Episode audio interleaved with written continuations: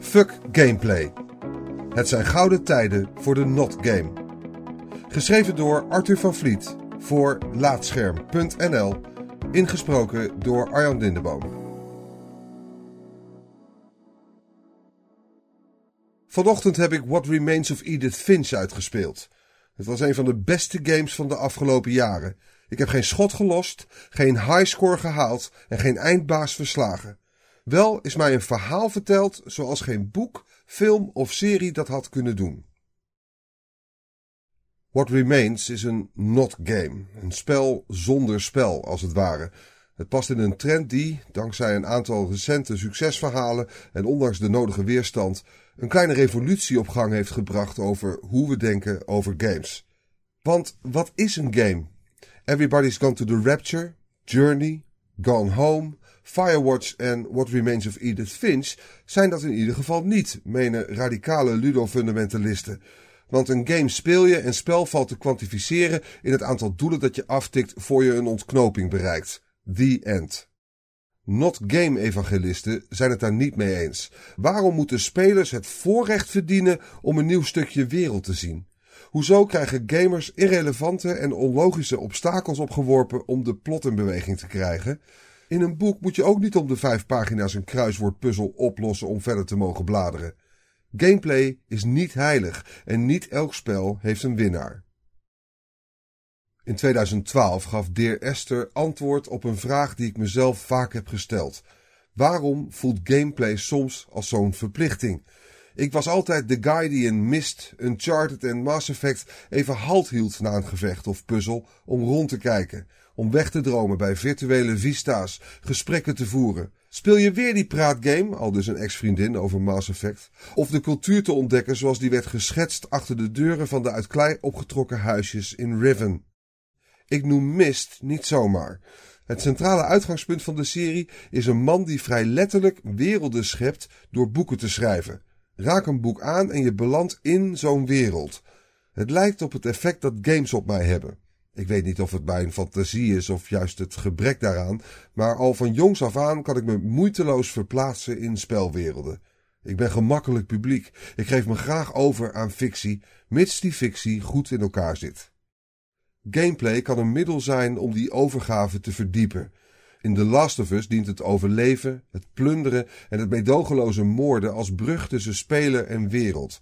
In Civilization houd je met zoveel dingen rekening dat je je slim genoeg voelt om voor wereldleider door te gaan en fuck it, in Guitar Hero versterkt de handeling van het indrukken van de juiste knoppencombinaties op een stuk plastic de illusie dat je een vaardige rockgod bent. Maar vaak doet gameplay juist afbreuk aan de illusie. Ik zal het Bioshock Infinite bijvoorbeeld nooit vergeven dat het spel technisch zo ongelooflijk inspiratieloos was. Uncharted Drake's Fortune geeft me de kriebels als ik terugdenk aan hoe de eindeloze gevechten compleet losgezongen waren van het gehele gameconcept. En de Philip K. Dick adaptatie Californium had zo goed kunnen zijn als het gewoon een walking simulator durfde te zijn. Zoals Dear Esther, zeg maar. Wat ontwikkelaar de Chinese Room deed met Dear Esther was niet per se nieuw. Al in 1985 verscheen A Mind Forever Voyaging, een tekstadventure dat vooral verhaal was met maar één puzzel aan het einde. Maar wel nieuw voor mij. De game blonk uit door omissie. Dear Esther had geen actieknoppen. Je ging niet harder lopen als je op shift drukte. En er was geen juist of onjuist pad over het dorre Schotse eiland waar het zich afspeelde. Er lag geen hindernis op de weg van A naar B. Je hoefde niets te overwinnen en de tocht duurde hooguit anderhalf uur. En ik vond het fantastisch. Wat Dear Esther deed, was een nieuwe relatie tussen mij en spelwereld bouwen. In plaats van een reeks missies af te werken, werd ik gedwongen zelf pap te maken van de Flarder verhaal. Dat lukte beter toen ik bij een tweede run niet als snelwandelaar richting zendmast stoof, maar mijn ogen de kost gaf en op details begon te letten. De spelwereld, de voice-over en het verhaal waren de game. Ik als speler kreeg de verantwoordelijkheid om het mijn verhaal te maken. Dat had niet kunnen werken in boekvorm of in film, vertelde Dear Esther-maker Dan Pinchbeck me ooit. Het gevoel van belichaming, van er te zijn, krijg je gewoon niet via een ander medium. Probeerde Pinchbeck me te overtuigen, nog voordat ik Dear Esther had gespeeld. Jij bent essentieel in de spelwereld. Jij moet sturen, rondkijken en de beslissing maken om verder te lopen. Dat beïnvloedt de ervaring en dat is het verschil met traditionele media. Het is een game. Het bouwt op tradities van de first-person shooter. En Dear Esther zou niet half zo krachtig zijn als het niet interactief was. Hij had gelijk.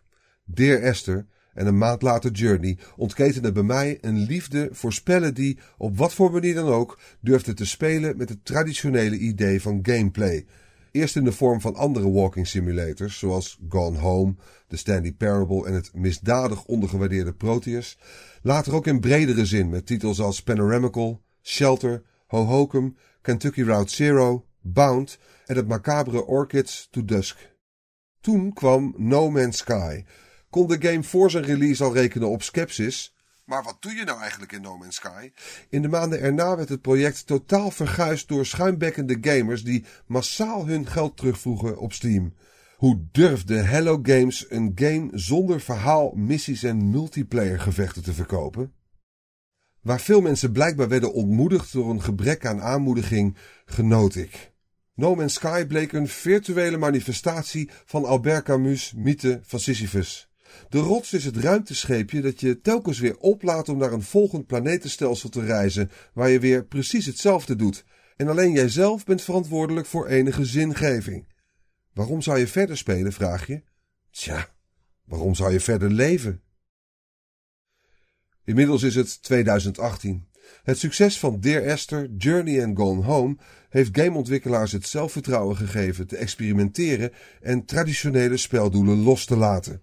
Succesvolle voorbeelden zetten de poorten open voor nieuwe genres en nieuwe vormen van interactie die binnen de grenzen van aloude gameconventies onmogelijk zouden zijn.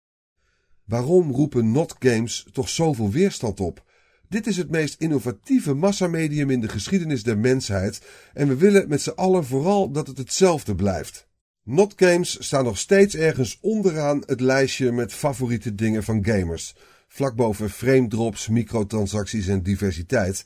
Maar misschien is de verdienste van Tacoma, Everything, Doki Doki Literature Club, Night in the Woods, Oikospiel Book One en What Remains of Edith Finch, alle uit 2017, juist wel dat ze een nieuw publiek weten aan te trekken. Not games zijn de hemel voor gamers met faalangst, voor mensen die games aan zich maar kinderachtig vinden en voor volwassenen die niet de tijd hebben om 80 uur in Persona 5 te steken. En voor mij dus. Geloof me, ik hou van games in alle soorten en maten. Geef me voetbalmanager, Prey, Horizon Zero Dawn, een goede Call of Duty, Gran Turismo Sport. Geef me vooral Skate 4. Maar geef me ook spellen die niets meer van me eisen dan nodig. Die zich niet verplicht voelen om me vijf magische bloembollen te laten verzamelen voor ik verder mag praten met mijn moeder. Geef me verhalen zoals die alleen verteld kunnen worden in games. Geef me het begin van Half-Life, Mist 2 zonder de puzzels en Bioshock zonder de guns. Fuck gameplay. Soms.